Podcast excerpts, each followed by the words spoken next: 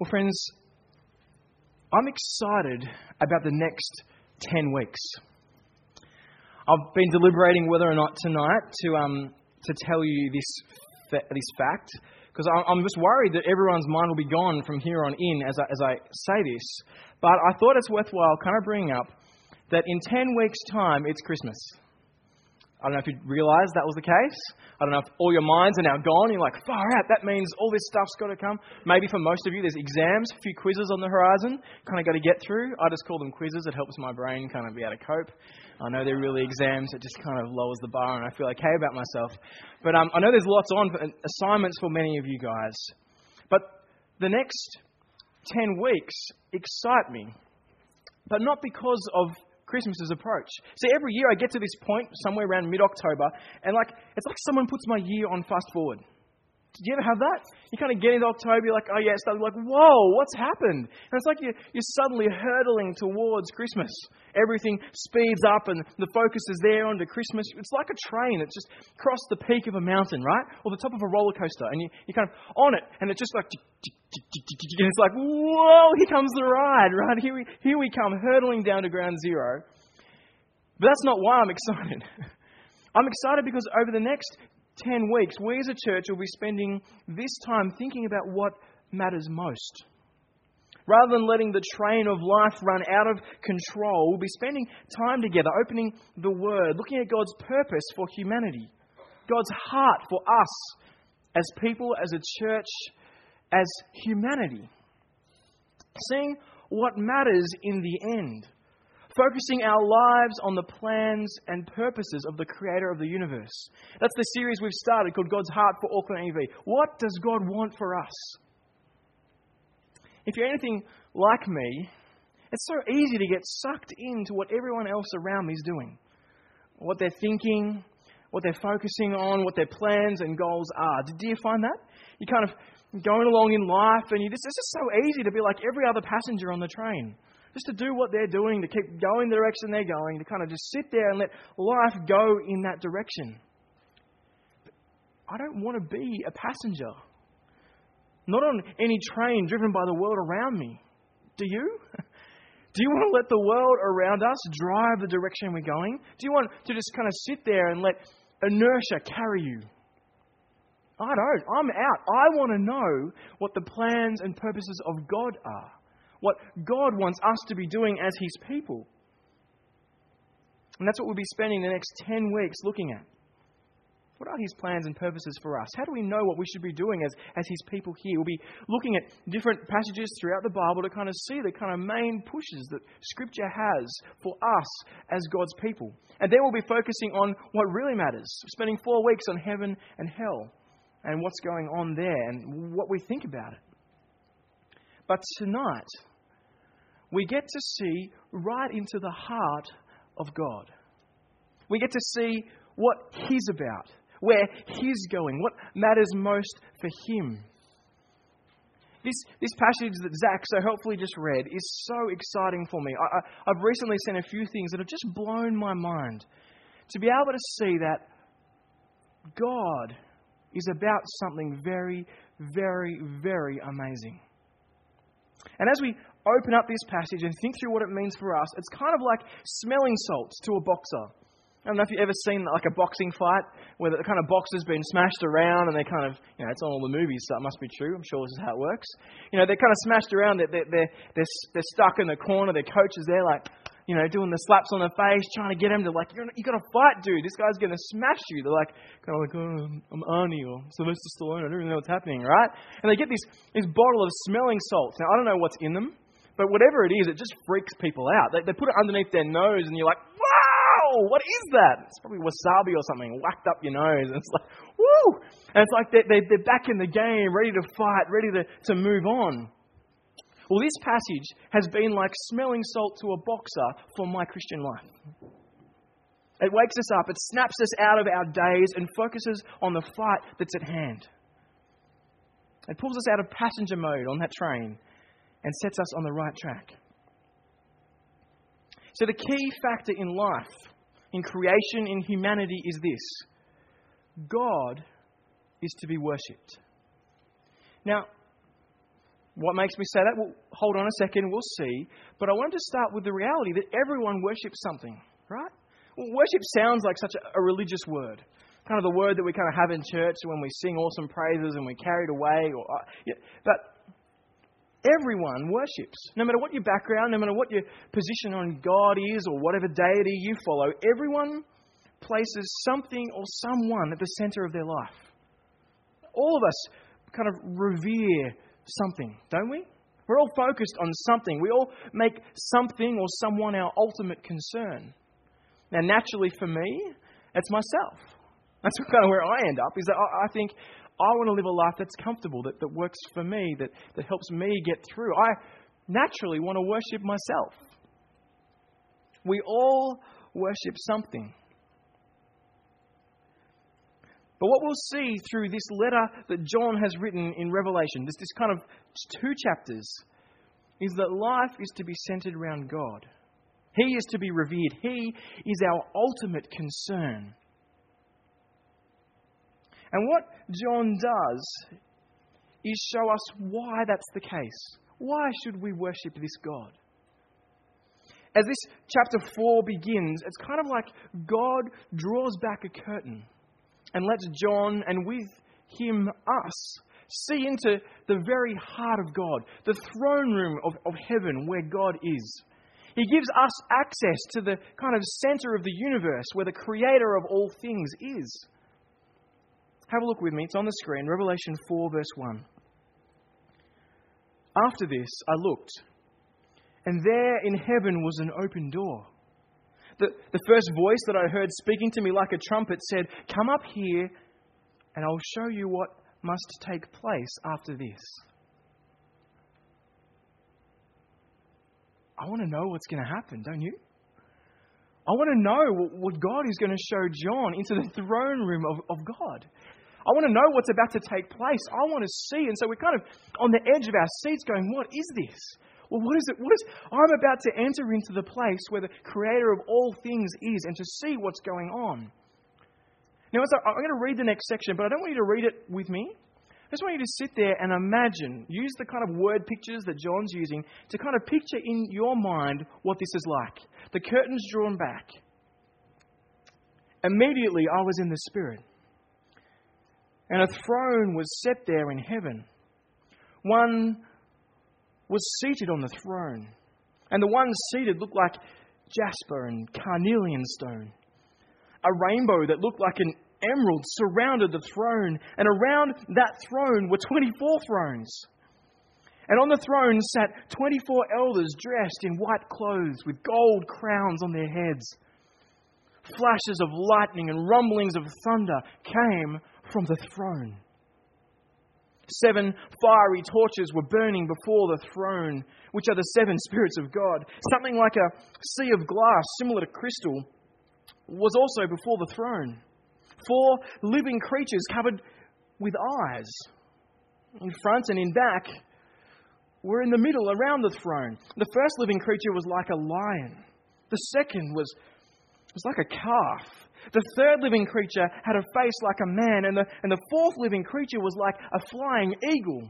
Each of the four living creatures had six wings, and they were covered with eyes around and inside. Day and night, they never stopped saying, Holy, holy, holy is the Lord God Almighty, who was, who is, and who is coming. Holy, holy, holy, Lord God the Almighty, who was, who is, and who is coming. Here is the picture that God shows John of what is going on in the driver's seat of the universe. It's God, the Father, on his throne with all his heavenly array surrounding him. Now, if this is your first time or you kind of haven't read Revelation very much, you might kind of start to think maybe John was smoking something.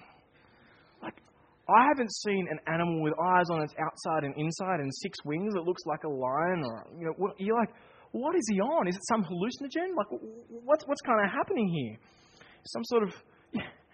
The key thing to note with this type of writing It's a, it's a genre called apocalyptic writing, which kind of means end times, writing about something that is to come that, that we don't yet know kind of the full details of how it works. And uh, apocalyptic writing, um, people love it because they come along and they go, well, this is that and that is this, and they draw all these lines and they're like, right, this here is, um, you know, it's Arnold Schwarzenegger, and he shouldn't be doing what he's doing. And that's, you know, so everyone draws weird things in all sorts of places, and you're like, whatever, right? But the thing to do with apocalyptic writing is to read it and to see it kind of from a distance and get the picture of what's going on. It's kind of just stand back. And um, if you're doing engineering, I'm, I'm sorry. Like, it's going to be hard for you because there's no direct correlation between this bit and that bit and that bit and this bit. This is kind of more like an art subject. It's kind of more like just standing back and seeing what the, the kind of impression of the painting does for you and, and, and help you to understand what's, what's going on. And as you stand back and visualize this picture before us today, there's one thing that's crystal clear. The one on the throne is amazing. Don't you get that picture? Everything in this throne room circles on Him. They're bowing down to Him. They're singing of His holiness, His separateness from everyone else, His almightiness. He is different from everyone that exists. He is worshipped. He is praised. He is the Lord God Almighty. He was, he, he has always been. He is, and He is to come. He is from eternity to eternity. There is no one else like Him. He's not some created thing that came into existence at one point in history, kind of, you know, like some billy cart I made when I was a kid. You know, I'm like, look at my billy cart. That's awesome. You know, it, it, didn't exist once. It exists now. People know what I mean when I say billy cart. Like one of those, wow. Next week, uni church, billy cart lessons. Um, basically, you get this is total sidetrack, but I'll say it anyway. Basically, you get like a bit of wood, you put pram wheels on it, and some rope at the front, and and you turn the steering wheel, and you go down massive hills. Right? Everyone got it now? Awesome. If you haven't had one of those, we can talk later and live. Anyway. I had a billy cart as a kid. I made it. I was proud of it. But there was a time that it didn't exist, and it doesn't exist anymore. It's gone. It's rubbish in, in a heap somewhere. God is not like that.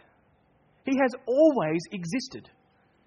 He, he was not created. He didn't come into existence at one point in history. He has always been and will always be. Then John further describes why these heavenly array of people are worshipping God. Look at 4 verse 9. Whenever the living creatures give glory and honor and thanks to the one seated on the throne, the one who lives forever and ever, the 24 elders fall down before the one seated on the throne and worship the one who lives forever and ever. They cast their crowns before the throne and say, in verse 11, if you're following along, Our Lord and God, you are worthy to receive glory and honor and power because you've created all things. And because of your will, they exist and were created. Friends, this is the song of heaven. This is what has been going on for all eternity. The array that is around the creator of the universe are praising him, saying, He is awesome. He is our Lord, our ruler. He is the God, the creator of all things. And He is worthy to receive all glory, all praise, all honor. Because there is not one thing He hasn't created. Everything that is came from Him.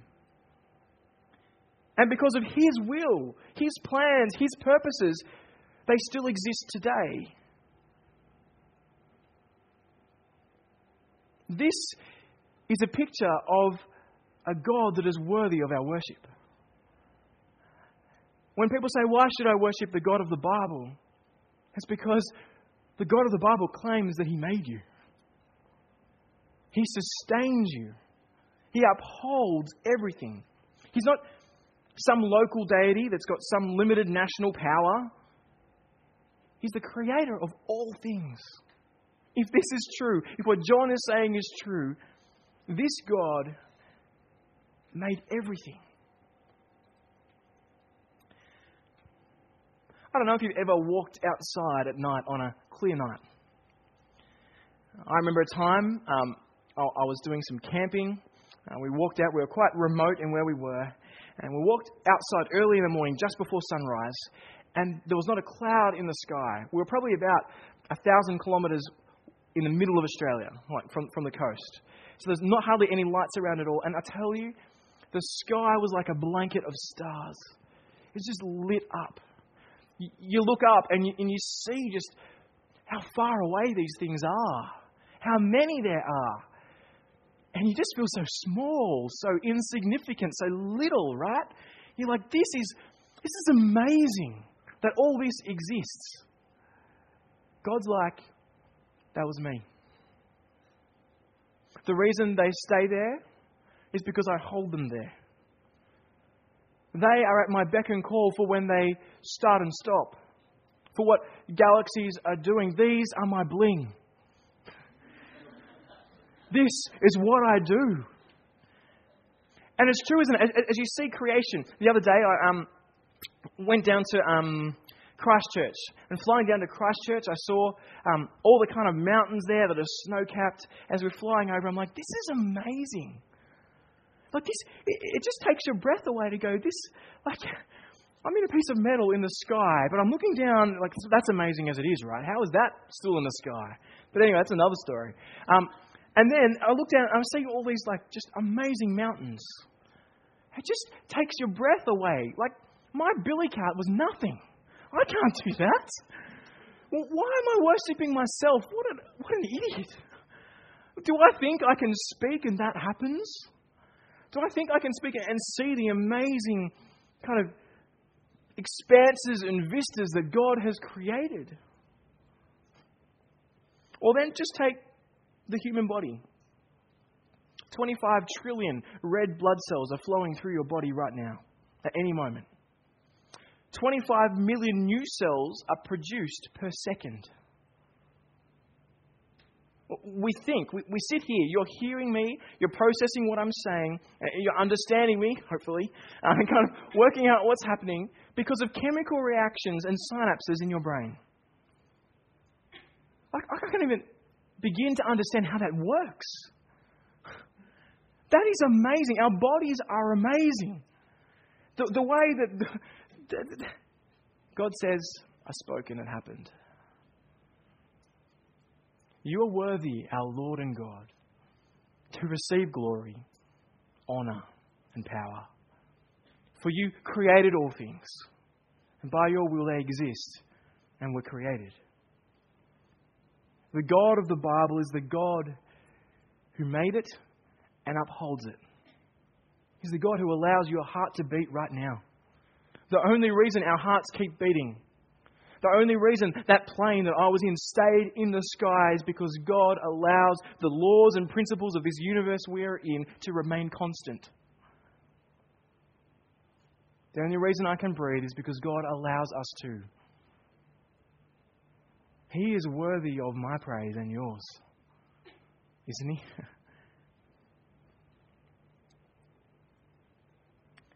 when I see the amazingness of God in people, in the world around me, in the heavens, it just makes me want to sing.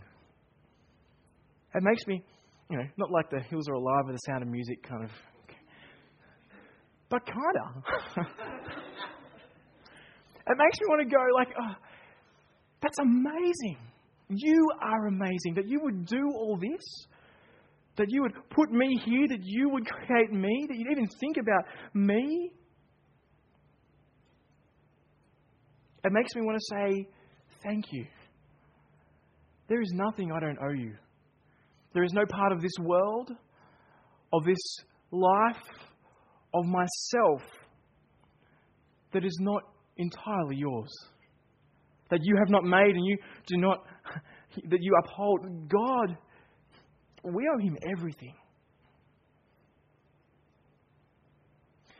Friends, this is the song that has been sung since the beginning of time behind the, the curtain into the throne room of God.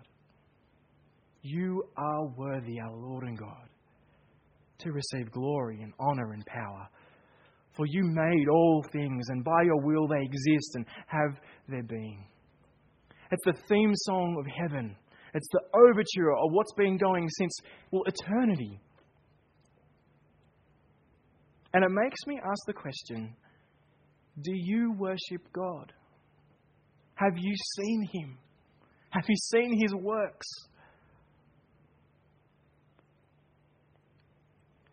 Well, in the middle of this joy, John, who I'd imagine is like, this is crazy. John, in this great moment of celebration of the worthiness of God for all he has done, suddenly finds great sadness. His joy changes to weeping. That's kind of surprising. You're like, what? What's going on here between chapter 4 and chapter 5? Have a look at chapter 5, verse 1. Then I saw in the right hand of the one seated on the throne a scroll with writing on the inside and the back, sealed with seven seals. Now, I take it this scroll is, is the plans and purposes of God. This is his plan for the rest of humanity, the rest of what is to come, the rest of when he, when he, when he comes back. I saw in the right hand of the one seated on the throne a scroll with writing on the inside and on the back, sealed with seven seals. I also saw a mighty angel proclaiming in a loud voice, Who is worthy to open the scroll and break its seals?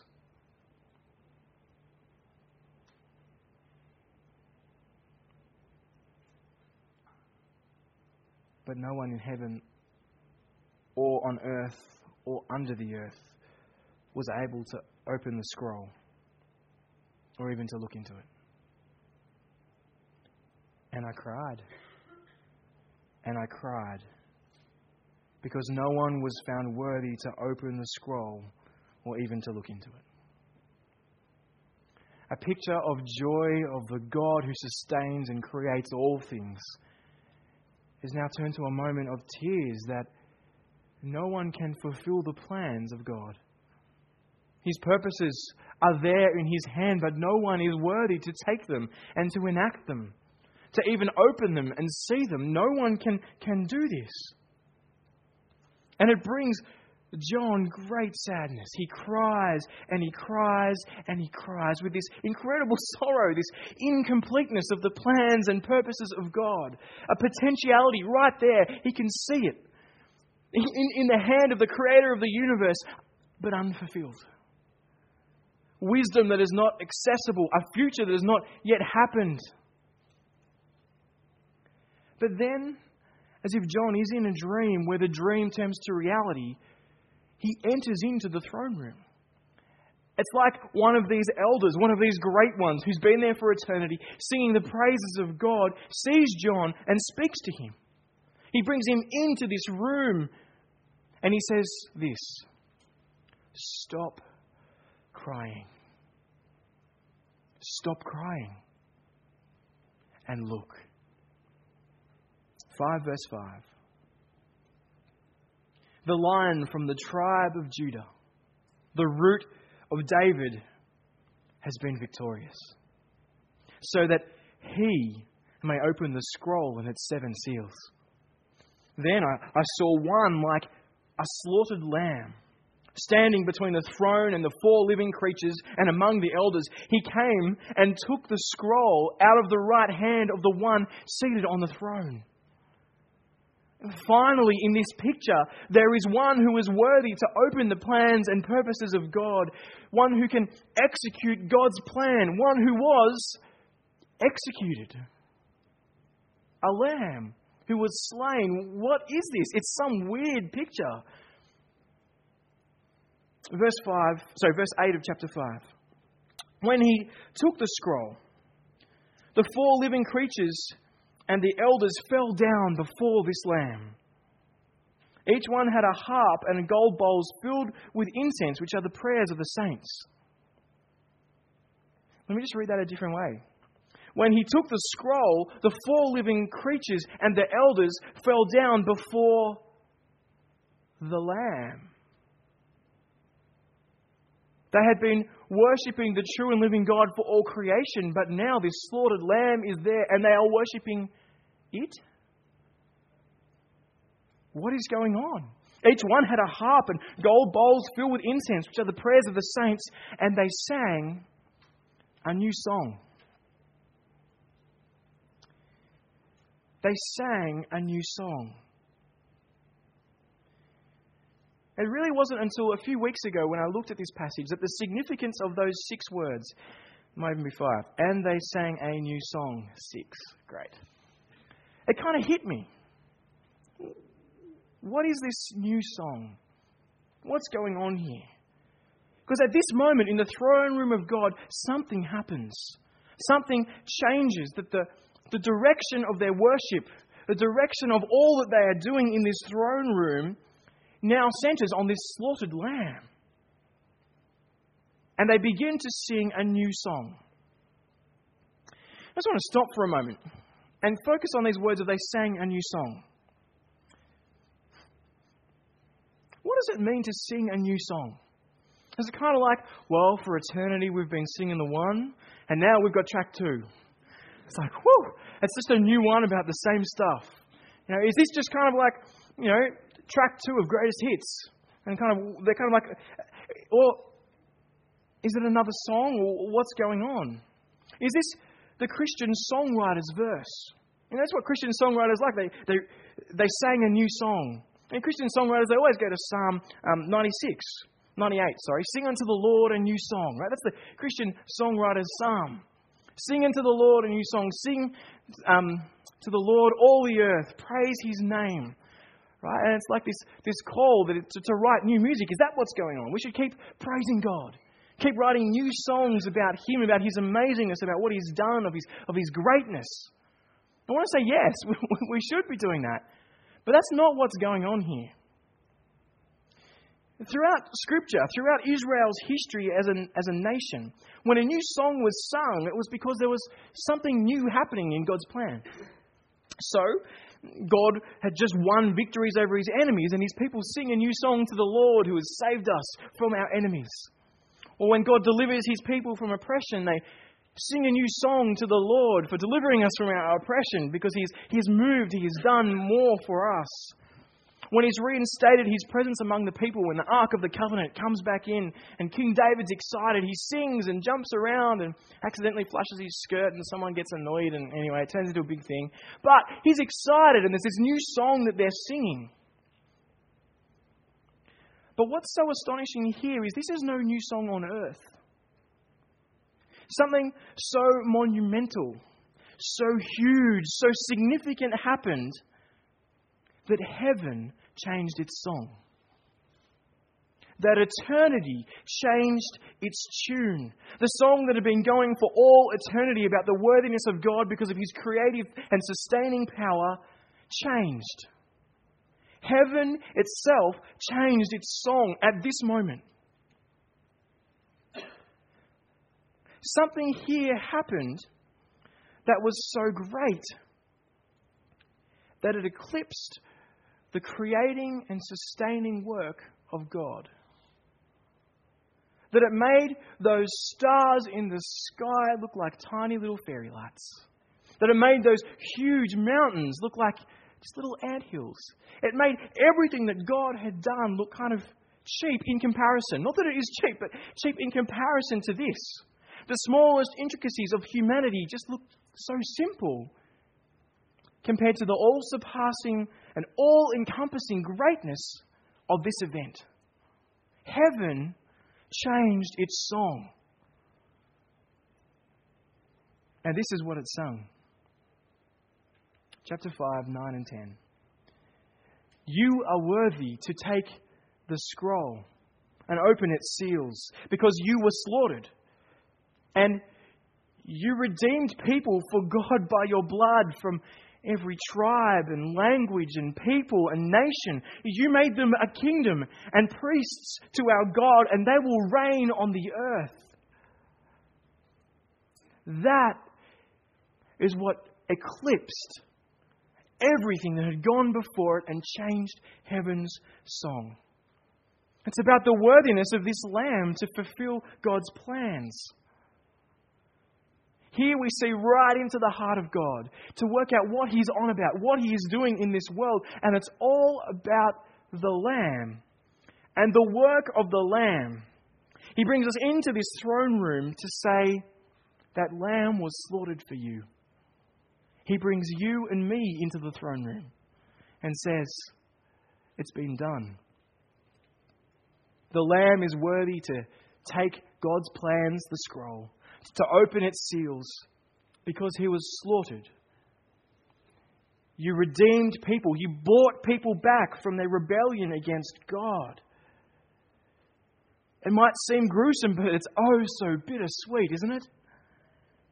That as Jesus died on the cross, he paid the price so that we don't have to die.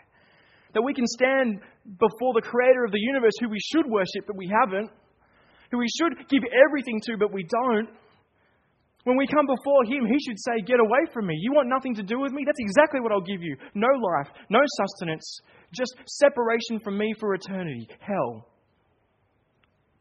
But this lamb saw all of creation have the opportunity to come back into relationship with God to bridge that separation, to be forgiven for all our false worship, for all the times we put ourselves in the center of our wor- world.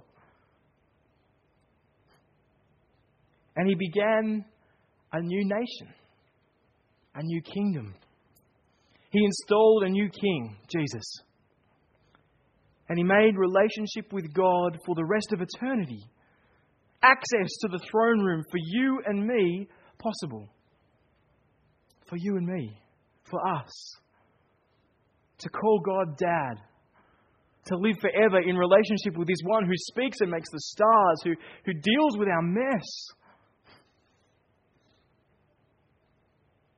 And He gives those who trust in Jesus a new job to be priests to our God, to take out this news of the kingdom of the Lamb that was slaughtered for them, to sing a new song.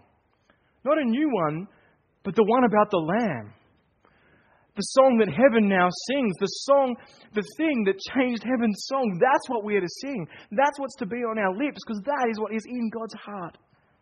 To take that message of the slaughtered lamb to every corner of our street, of our, every suburb in our city, every city in this land, and every square centimetre of land that exists in the cosmos.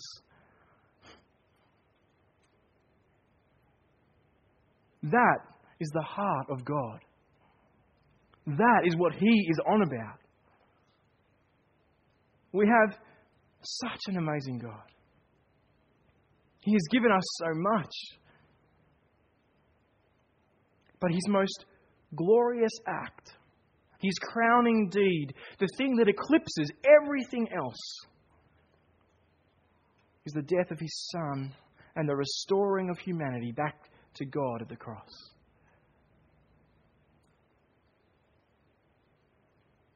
This is the act that changed heaven's song.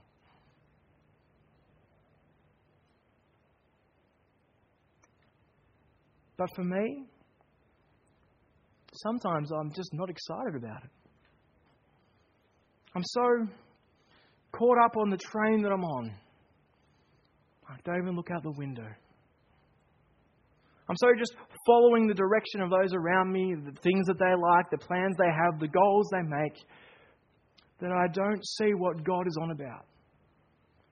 I hear about good things to do, and I do good things, and I, I but I miss the absolute centrality of the cross of Christ. What is it that takes your attention away from Jesus? What is it that fills your mind and takes your time? What is it that you spend your life doing that absorbs all your energy? Because for God, it's telling people about His Son.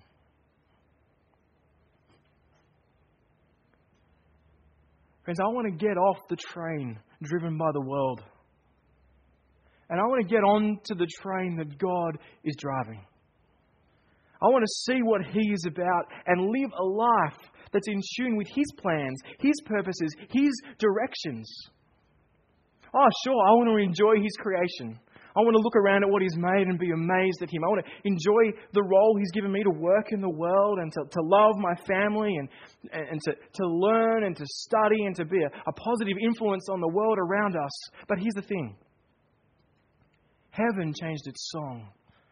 The work of creation, the world we exist in, is amazing, yes, but secondary. What matters most is that you and everyone in this city sees Jesus for who he is the Lamb that was slaughtered for them. To reconcile us to God, this is the song we are to be singing. This is the thing to be driving us in, in all we do. As we work our jobs, as we live in our families, as, as we study, as we kind of have fun and enjoy holidays, we're to think, what of all of this will last for the next 40 billion years? What of all of this is helping people to come and know Jesus? Because that's what I want to do. That's what I want to be used for. In whatever way God's made me, whatever gifts and abilities I have, I want to be saying to God, use me. Do whatever you can to make me one of those priests, one of those people in your kingdom taking out the news of the slaughtered lamb.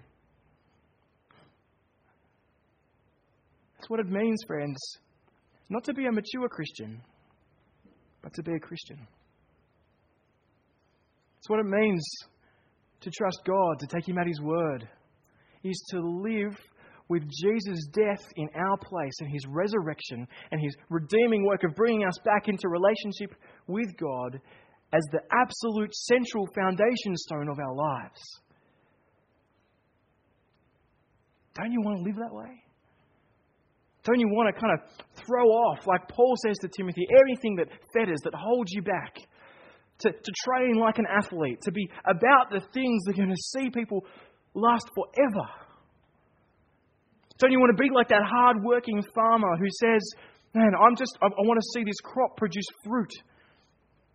What is too much to see someone in eternity forever?